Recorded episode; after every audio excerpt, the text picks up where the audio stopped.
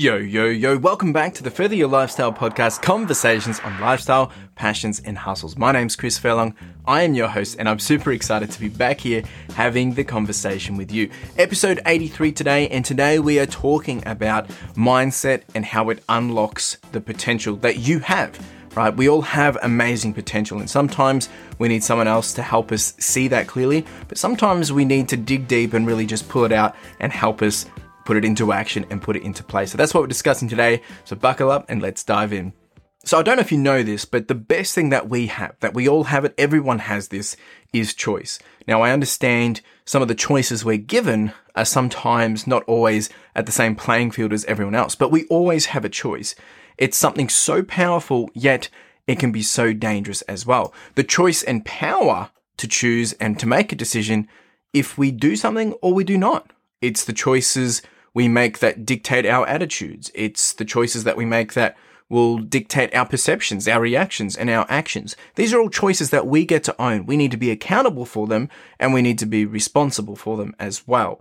And it all comes from the mind. It all comes from the mindset that we live or have, right? And when we, I guess, when we look for the positive or for the negative, we can make a moment what we want it to be. You know, how you will experience it, how you will remember it even though we have the ability to choose and decide, we can be so stubborn, lost, and confused. And we can sometimes make something that should be positive into the negative, or sometimes we have the power to make the negative into a positive. And that is due to mindset. And we all have it. We all have the ability to do it. It could be the mindset of your own capabilities. It could be the mindset of how you uh, have always done things because that's what you've always done. It could be the mindset of it, you do things because that's the way you were taught to do it. And it could be the mindset of you don't know what you don't know, right? There's, there's lots of pros and cons to all this. And one thing that I've been challenged by is that, you know, we can't always assume that because we have all the information up to this date, that we actually have all the information or we have all the, you know, knowledge to know that answer to something. Just because you've gone through your own experience doesn't mean you've got it all figured out. When we change our mindset for new things, we open our mind, obviously. It allows us to explore and enables us to be enabled as well. I love this quote. Henry Ford, I've been really um, thinking about this one over the last couple of weeks. If you if you always do what you always did, you'll always get what you've always got. And there's so many different versions of this, but it's so important. And I'm going to say it again. If you always do what you always did, you will always get what you always got. And this is why mindset unlocks potential, your potential. But we need to we need to deal with I guess the the objections before they become mindsets and limit us. Right? Because sometimes we get so stuck on things or fixed on things that it you know forces us not to be able to make any more progress because we get so stuck in a box, right? And that's really what we're going to dive into is are you a fixed mindset or a growth mindset? And maybe you could be a bit of both. Maybe there's areas where we all need to improve on, and that's fine. That's good. We can't be perfect.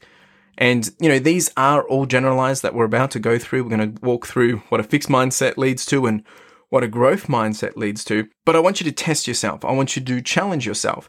I want you to listen to this with an open mind because, you know, you might learn something or you might be challenged, or maybe it's not relevant, but have a listen anyway. So, a fixed mindset leads to a tendency to avoid challenges. When faced with obstacles, fixed mindsets usually give up easily. When it comes to effort, it seems fruitless or it just, we make it worse. Uh, when it comes to constructive or negative feedback, we take it as criticism and we tend to ignore it. Uh, when it's with a fixed mindset, we feel threatened by success of others based on the above as a result in pursuit of goals. We, we tend to, if we are a fixed mindset, um, to maybe plateau early or we achieve less than what our full potential could be because things get too hard or we give up or we get pushed back or we have doubt. And that's the fixed mindset. When it comes to a growth mindset, we tend to embrace new challenges. We, we tend to find persistence to push through um, and we we challenge or we take those setbacks head on. We face them. Uh, a growth mindset also sees effort as a path to mastery. You know, to be able to achieve something that you know you can't get to somewhere without hard work. A growth mindset would always Also, acknowledge feedback as a chance to pivot, a chance to learn, a chance to grow. And a growth mindset would also find lessons and inspiration in the success of others rather than, you know, feeling threatened, but actually being encouraged and inspired. So based on the above, as a result, they will tend to reach even higher levels of achievement to what they possibly thought they could have done in the first place. So based on that, the quickest way to grow is to learn and to experience and to evolve that. You know, take what we learn, take what we know and continue to, I guess, see how you can develop that. So let me ask you this. Do this little exercise for me. Once again, you need to do it with an open mind. Humor me. Let's do it together. Let's do it together. A little exercise, just something to challenge us once again. Let's begin. Think of one thing which you would like to be doing or that you would like to achieve. Maybe it's a new level of income. Maybe it's the progression with fitness. Or maybe it's a better relationship with someone that you know or have. So think of one thing. Now you need to ask yourself, what does one thing look like when it is achieved? So let's say you want to be earning $10,000 a month. And if you're currently earning $5,000 a month, that means you need to double your income. You need to double the money coming in, which may mean you need to spend more time to make more money, or you need to be earning more money for the time that you spend. Or maybe you need to have more opportunities generating you money rather than your time for money. For instance, if you have one fishing net in the water, you can catch one fish, but if you have two fishing nets in the water, you can now possibly catch two fish at the same time. So same time, double the return. So basically, if you wanted to increase from $5,000 to $10,000, understanding what this looks like means you need to be earning an extra $1,153 every week, or basically $5,000 extra each month. So it's about $164 every day. So now that you have a perspective of what that gap looks like, you know, I've just used this as an example, but for you, you would have had to go through the process. And if we continue this down, now it's to understand how do you do it? What is required? What is required to fill that gap? We know that it's $164 a day, but if you already earn $164 a day for your time that you spend for that, then you know your time is bound. Thus, you either need more money for that time or you will need to have something else working passively at the same time. We, we know this already. We just went through it. So if you're working for someone else, you know that your time spent for the money earned is creating more money for the one paying you than it is for you. Let me say that again. If you are working for someone else, you know that the time you're spending for the money earned is actually creating more money for the one that is paying you. That's, that's usually the way it works. It should be anyway. So you can change the tables. You could flip this over. You can be leveraging someone else's time to make you more money. If it is a matter of you only getting X sales a day, like a, a certain amount of sales a day, and need to increase those sales, for instance, maybe you get 10 sales already and just need to increase them to 20 sales a day. So you need to increase the value of those sales again. The other way you could look at that is rather than getting sales, is there, can you create something which is an add on, which costs you no extra time?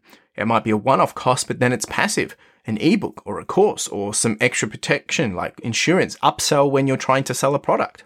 Can you automate something which removes the time spent for you to earn and spend that time to create a new stream of revenue? Now, of course, this is all example and all hearsay, and it's going to be different to each and every single one of you, and it will be dependent on what you're trying to achieve. But what I'm trying to help you understand is that you need to dive deeper, look at the different options. How can you think outside of the box to actually fill that gap? Because once you understand what the gap needs, then you need to see how do I put it into action.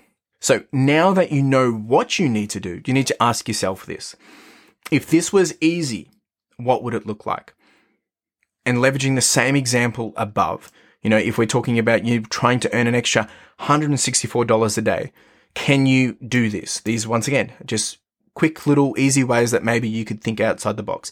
Can you pay someone $30 an hour to generate you $100 an hour?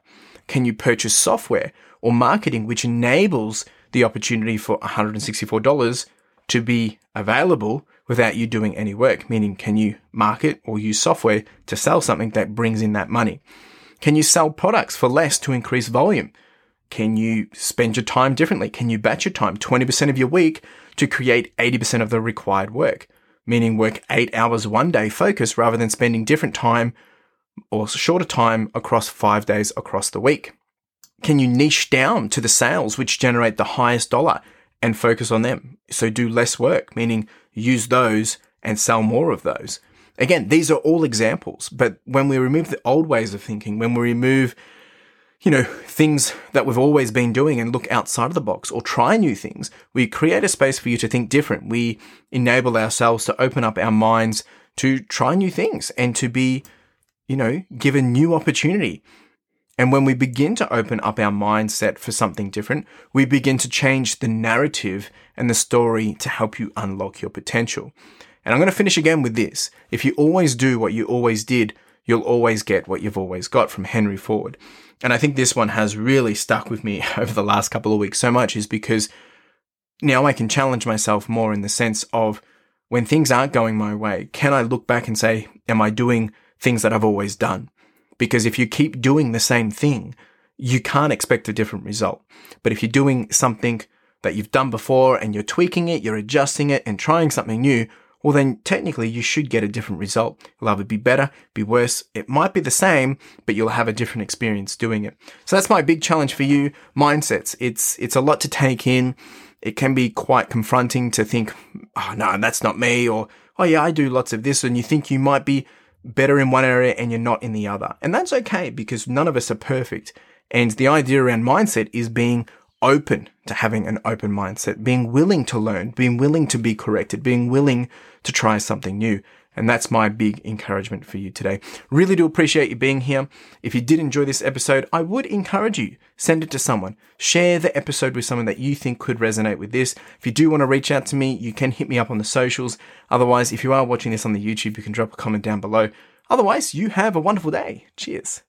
Now, if you didn't know, we do have the podcast merch, and this is with a key focus of enamel pins. Now, if you haven't checked these out, make sure you do because the intent of these are really just to be a small token and a reminder for you to charge on, to push on, and to further your lifestyle. Uh, whether it is a gift for someone else to encourage them or maybe to inspire them, or maybe it's a way to motivate yourself, or you can simply just make a purchase to simply support the podcast, which would be greatly appreciated. We do also have some sweaters and some long tees, so make sure you check it out. Link in the description and in the show notes. Really do appreciate it. Cheers.